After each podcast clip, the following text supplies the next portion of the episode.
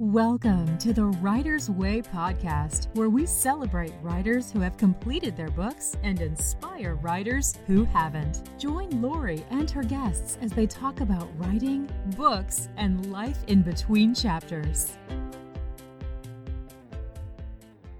Hello, writers. Boy, are you going to love this show. Today I talked to children's author and restaurateur Mary Nhin. And I really wanted to talk to Mary because she has published, drumroll please, 21 books in seven months. She has three series and She's all over Amazon doing a great job. She's all over our Facebook groups, helping out authors all the time, and she's really keen to give back with a variety of ways, really. So I think you're you're going to enjoy hearing what she has to say about whether or not she would do rapid release again on purpose and how she has grown her email list to 12,000 people. Enjoy.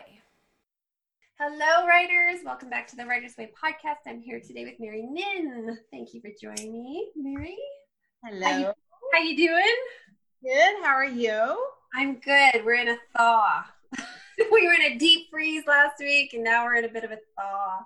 Oh, good. Well, at least it's not, it's not the most extreme. So, yeah, yeah the kids that were inside all week last week, indoor recesses, and like you froze the second you go out. So anyway, that's my life here in Canada. Mary, I know that you might not have done it on purpose, but you you you did something with your second series of books that I wanted to talk to you about because when it comes to marketing, a lot of us sort of model our stuff on the novelists that have been doing it for longer. A lot of us children's authors, and some of their techniques and strategies work, and some don't. So I hope soon to get a group together and talk about some BookBub strategies and whether or not those are worthwhile for children's authors. But what you did was you released a ton of books in a really short period of time from what I saw. And so, and so whether you meant to or not, you did a rapid release. And I feel like people might watch novelists do it and they usually plan it, you know, but I, I don't think a lot of children's authors have done it. So I'm curious if you can, and even your first series really came out pretty close mm. together, right? Yeah. You know, now that you mention it, I have had some questions about it in my inbox. Whether, like, do I intentionally hold my stories and my books for a certain date of release? Mm-hmm. and or do i plan my releases in succession like i've done? And honestly i wish i could sit here and tell you that you know i was master planner and i had like you know from october november december plan like this but no almost everything went just kind of as you know as i went. It was just went i just went with the flow of things. So not really i think 80% of it was not planned 20% of it was planned. Like I knew I knew the titles that I wanted to release. I knew well once once I had the idea for the series down because I've had I have 3 now. And I did release 21 books within a 7 month period. I'm just going to write that down. what was the third series? So you have your like how to win series or that's well, it's really your son. Yeah, that's the Grow Grit that uh, Kobe and I co-wrote together. Mm-hmm. And then the Unicornpreneur series, and then now the Ninja Life Hack. Right. So once I had the idea down of main theme for all of the books, and then I formulated kind of like the subjects, the main categories of the books in the series and then I wrote those down and then I and then I also wrote down the subtitles for the books and I, I do this with every series. I do do some planning. so it's not all on the whim. But and then I will start to write the stories. A lot of times I can write four or five stories in a row in, in one sitting but sometimes I can't. I mean, sometimes I can just create one or write one story. But then I will plan to, and then for like for the Ninja Life series, for example, I did plan a release of two at a time to help me release certain titles before Christmas and also to help alleviate uh, some of my marketing time spent on each book. And I think that doing that, it, it really didn't affect sales, but I think that it hurt me when I released Christmas within two weeks of Christmas that that was a little bit probably something I wouldn't repeat again. Mm-hmm. And then any of the titles that I've released in January has been a little slow to be received. And so I think if I had to do it again, I wouldn't release any titles in January. I wouldn't recommend anybody else to do that. Mm-hmm. They're tough marketing months. But I didn't see any negative effects releasing in November or early December. But I think ideally it would be October, right before yeah. the shopping hit. Yeah. Okay, so how many books are in the first series? The Grow Grit. So there are three in the Grow Grit series. Yeah, mm-hmm. and Kobe's working on one right now. He's he he's planning to release it this year. Oh, that's so cool. How old is Kobe for anybody who maybe isn't familiar with your story? That'll be exciting. Okay, so Kobe wrote How to Win Wimbledon in Pajamas when he was 14, and I helped him edit it and fine tune his ideas and the story. And then he wrote How to Win the World Cup in Pajamas, which you're right, that is actually the best selling one in the series. Soccer. Soccer is like the world sport. and then uh, he wrote How to Win the Gold Medal in Pajamas, and it's been they've been doing well very well. They they're they're doing better than expected because when your ex- expectations are down here, then you know you can only rise up, right? Yeah. And then how many in the Unicornpreneur series? There are seven books in the Unicornpreneur series. And how well does it do? It does good, better than expected. Love it. This is the main takeaway. Expect nothing and you will be happy. that's kind of like one of my mottos in life. Like I don't, I don't expect anything from anybody or any results. Yeah, and then you're happy always, pleasantly surprised. Yeah, and that way you're not, you don't you know yeah, you don't feel disappointed. Yeah, I like that if you can do it. So you have seven of the Unicornpreneur, which is a brilliant idea. And then what was the release schedule for that? So let's see. I the Grow Grit series released between May of 2019 to August of 2019. So that was about one a month. Mm-hmm. And then the Unicornpreneur series started July 2019 to about October 2019. So that was maybe two a month. Two a month. And how many ninjas? And now there are 11 ninja life hacks books released so far. In two months? Yeah, I think so. Because I started the first one released in late November. Wow. First of all, kudos to you because you're also a restaurant owner, four restaurants, and 21 books in seven months. And so everybody's going to be writing, like, how does she sleep? Clearly, she does not watch TV. So that's amazing. So I'm trying to think of the questions that people would have. Like, you needed some money up front for your illustrators.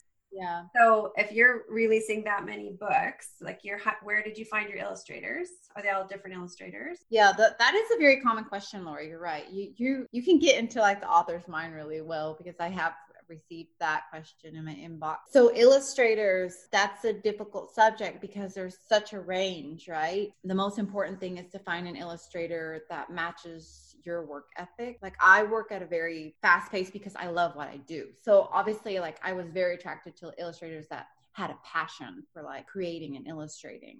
Mm-hmm. So uh, I do have a separate illustrator for each series. The one that is working on my Ninja Life Hack series, she is amazing and she has a really hard work ethic and she's super talented. And you you just you just know she loves what she does because if you sent ask her you know a question or send her a request she's she's just all over it. Mm-hmm. she'll give you options she gives you options and she's just amazing. Where did you find her? There's several platforms i use. I use behance.net Mm-hmm. I use Upwork and I use 99designs.com. Mm-hmm. And I know a lot of people do, you know, uh, have access to Fiverr and, and I know you've used them before. So mm-hmm. I usually recommend people, you know, just look through there, browse through the portfolios and message people and message artists and ask them. I was even willing to pay a hundred dollars just to see their portrayal of my main character. Mm-hmm. So that's to get a sample and see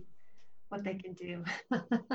that's what I was. I, I, did that for the Unicornpreneur, and I did that for the Ninja Life Hack. But the Ninja Life Hack series was a lot easier for me because the main character is actually based upon our restaurant mascot. Oh, that logo is patented and trademarked with the USPTO.gov. You had an idea already, so it was clear if she was hitting it or not. Okay, and so I'm, I'm just going to assume that you're paying her as you go per book. So anybody looking into this, that might be an obstacle for doing this rapidly. And because you had such a short amount of time, you know, you, you weren't stocking the books, so you just had it really fast. So you had a budget for it, which is nice. So anybody watching, you know, that you need to take that into consideration. And then what type of marketing did you do pre-release? Like, did you have a launch plan, or was it it's ready? I'm pushing the button on to the next one.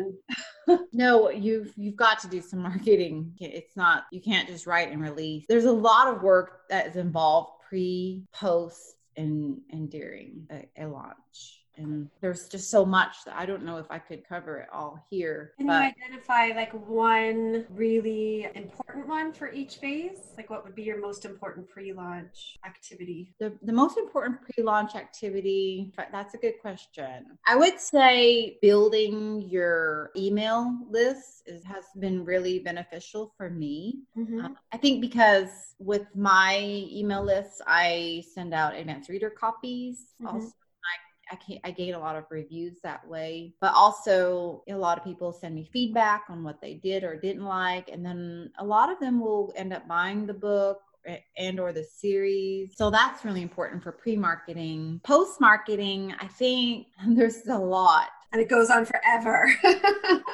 yeah so i you know, I think Facebook and Amazon ads are really important. It has to be part of your strategy mm-hmm. for marketing. There's a lot of different marketing that you could categorize as far as like, you know, doing one single time and then also just like for long term.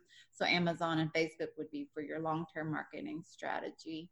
Mm-hmm. And I, I'm learning that Facebook is playing a bigger part of my marketing strategy than Amazon ads is. Okay, so that's something that a lot of novelists do is use Facebook ads, but I don't know of many children's authors who say that it's been effective for them. So is there any tips about like are you directing people this is my book, go buy my book? Are you directing them to your email list? There's several strategies that you you can use with mm-hmm. Facebook, but I'm doing I'm doing both of those things. Okay. And how big is your email list right now? I have about 12,000 in my email list. Holy Okay, so is that just for your books or was that from something else? Because we need to talk about that. Well, so I have a MailChimp account and I have, I'm the marketing director for all our restaurants. And so, yeah, I have a list for each restaurant concept. And then I have a list for just authors. And then I have a list for Grow Grit Press. Okay. And so, how did you grow it? There's a lot of growth strategies you can use to build your list, but one really easy one that everyone can implement, and I've mentioned it before in several of our children's groups, is that just adding the opt in landing page link onto your email as kind of a passive email signature link mm-hmm.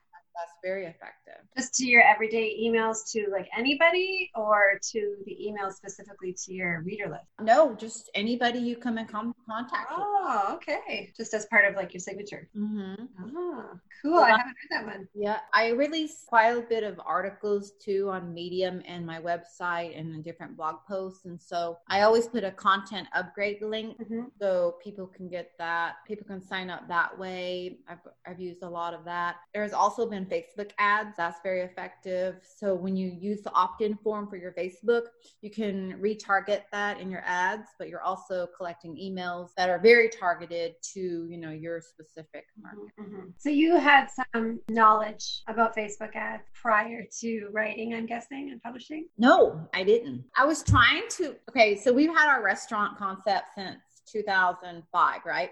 I was trying to avoid Facebook marketing until 2019. That's when I started learning. When I released my second series, Unicornpreneur, I was like, okay, well, I guess I got to learn. and then where did you going to learn? Are you self-taught? Did you take a course? Did you find someone to follow? A lot of the way I learn is through trial and error. I didn't have a coach for Facebook advertising. You really are like the embodiment of your your publisher name, like growing and grit like you're just you just get in the trenches and you figure it out. And i love that because as you talk about facebook ads to me you sound like somebody who's been running ads for years you know and you really have a good sense of, of how, where to direct people and how to do it. So kudos to you because, you know, you've clearly put in a lot of time and effort. So I feel like people might listen to you and think, oh, she's got an agency behind her or she had a coach or she's done it for a long time. So really you put the time and effort in and you can figure it out. Thank you, Laura. Yes. I think it starts with a really, uh, really solid foundation, like what you want to build. And so in my mind, I always knew that I wanted to build a big business no matter what industry I was in. Mm-hmm. And so I think if you commit yourself to the long term vision, then you're willing to do what it takes to learn. And sometimes people, you can spend money and people can, you know, talk your ears off about how to do this and that. But for, for whatever reason, like human nature, we just don't listen. And so the only way we will listen is if we lose money. And so I was like, okay, well, I guess I got to lose money or I got to fail. And that's how we mm-hmm. learn the best, the fastest. And that's how we succeed. Mm-hmm. That's a good motivator to not lose money for sure. So you did, so you're saying you lost a little bit of money when you were starting out with a Facebook ad? Not as much as I did with Amazon. I, I think that now I have a better grasp on Facebook ads. My pay per click is down than what it was initially. And so, yeah, I probably lost a little bit of money, but I, I don't dwell on that mm-hmm. because part of the learning curve just like with Amazon ads, you know, everybody starts somewhere and come to find out that you you just you can get better if you don't quit. So that's the whole premise of, you know, our company is, you know, grow grit press. Just, you know, keep on. You never know when success is coming. It may be just around the corner. It may be the day after you quit. And so that's why I push people, you know, just don't just don't quit. Just keep going, whether it's you know, if you're pushing $5 a day on Amazon ads or Facebook ads, uh, you're learning every day. As long as you take that information and, you know, absorb it and then process it and, you know, produce better the mm-hmm. next, ahead. So, uh, how much time would you say you spend on your book business a day or a week? Too much. If if you ask Kane, he would say, "Oh my, my wife is literally." on social media all day but i'm not on social media you know it's just that i'm on my laptop a lot that's the thing i do not recommend rapid release to anyone because I literally worked 14 hour days for like the last seven months. Just on your books or because you have the other business? Well, I wasn't just working on my books, I was working on marketing for all of my businesses. Okay. I would say about 60 to 70% of the time I was working on my book. So too much time and you felt like maybe it wasn't worth it in the end. Like I, I think the premise of the rapid release is to extend that 30 day, you know, cliff so that when you first launch a book with Amazon, you have a natural sort of organic boost for 30 days. And then at the end of that, if you do another one and then another one, you can almost extend the cliff for the whole series and really make a sticky rank and, you know, have better sales that way. But I always questioned it because novelists really depend on the ebook sort of income, whereas as children's authors, usually the bulk of our sales are physical books. So you, you put in a ton of time and effort, and did it pay off as far as sales, book ranking, that sticky factor? I don't know.